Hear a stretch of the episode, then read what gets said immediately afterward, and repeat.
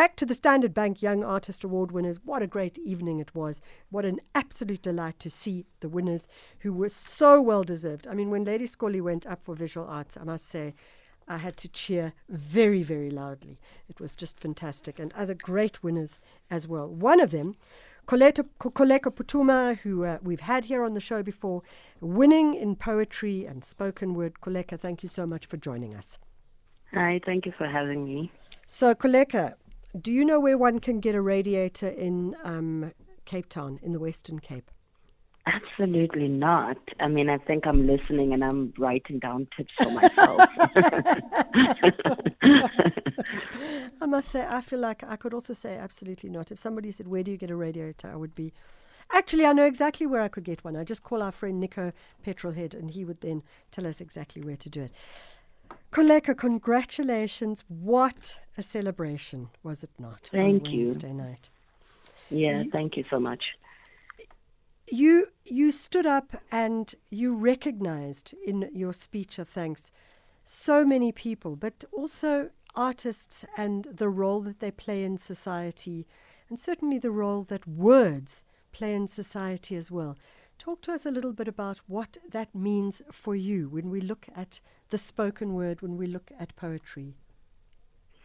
Um, I think for me, when I found out that I would be receiving this award, and um, I don't know how many people know that this is the first year, the first time that Standard Bank has added the poetry Correct. category. Hmm. Um, and so for me, I, number one, I was excited, um, not only for myself, um, and for my own work, but I was also excited for what that means for poetry and South African poetry, um, for poetry to make its way onto that prestigious uh, uh, platform. And so I really wanted to just take the time and acknowledge all of the work that poets who have come before me have done for me to get to this point and to also recognize and acknowledge all of the work that other poets are doing in other corners of the country in their own spaces.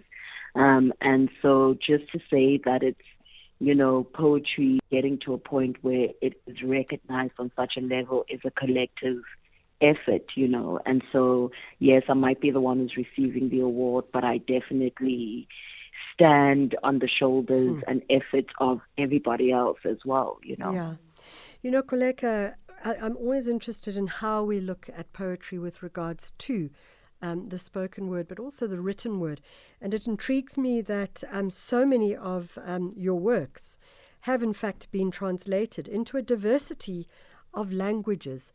And I'm always interested in that translation, or even perhaps that reversion, because it may not be a direct translation. How do you guide the translator? Because this is like saying, okay, I want you to take my baby and I want you to dress my child in something completely different, but make sure that it still remains my child?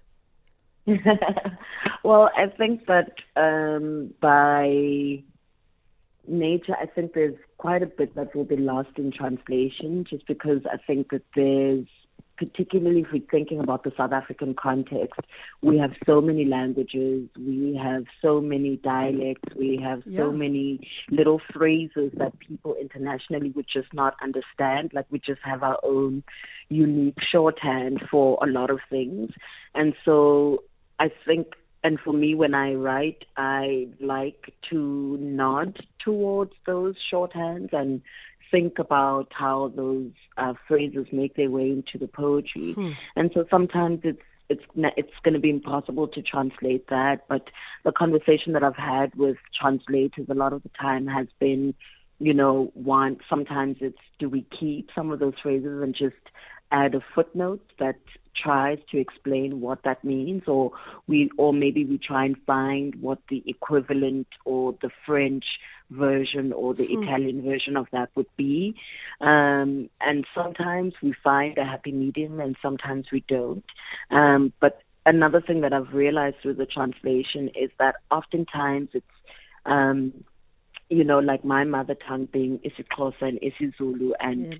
you know, the Spanish, uh, for example, in the Spanish and the French translations, we found some commonalities there where there isn't a uh, a solid or very particular, you know, gender binary, for example, in the language, yeah. which I find is you know, sometimes similar in my own mother tongue. Yeah. And so then the the not the issue, but then the thing that we have to discuss is the English language. And so it's interesting that that's where the translation sometimes becomes a bit murky. Is Yeah. that if I were to speak to the Spanish or the French, um, and we find that there are commonalities between them and the isiZulu and isiXhosa, and then the issue is the English actually, which is ironic. So Yeah.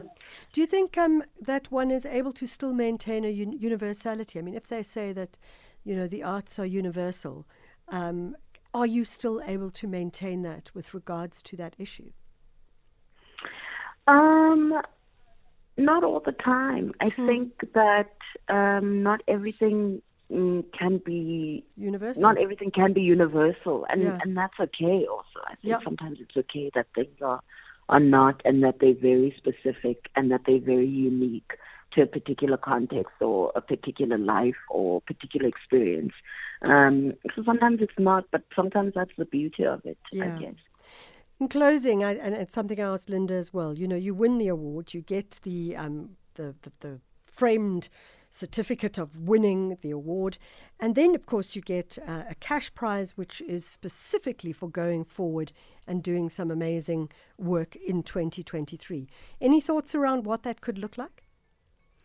Um, I love what Linda said. I mean, he said that, you know, the award found him in motion and there were things that he was thinking and dreaming about, which I resonate with. Yeah. And so I think for a lot of us, we sort of, we go, okay, that thing, all those ideas that I've been putting on the shelf, one of them can finally get realized. And so you, you almost want to take one of your babies, one of your dreams, and you want to start you know, putting all of the effort and the award behind it to start realizing it. So it's definitely going to be something that I've been dreaming about for a while.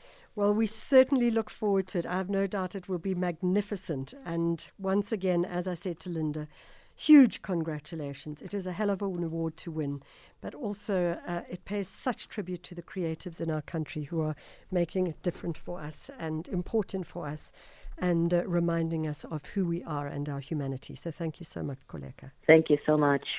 Koleka Putuma. She's the winner in poetry as part of the 2022 Standard Bank Young Artist Award winners. We look forward to seeing 2023's creatives and the work that comes out of their wins. 940.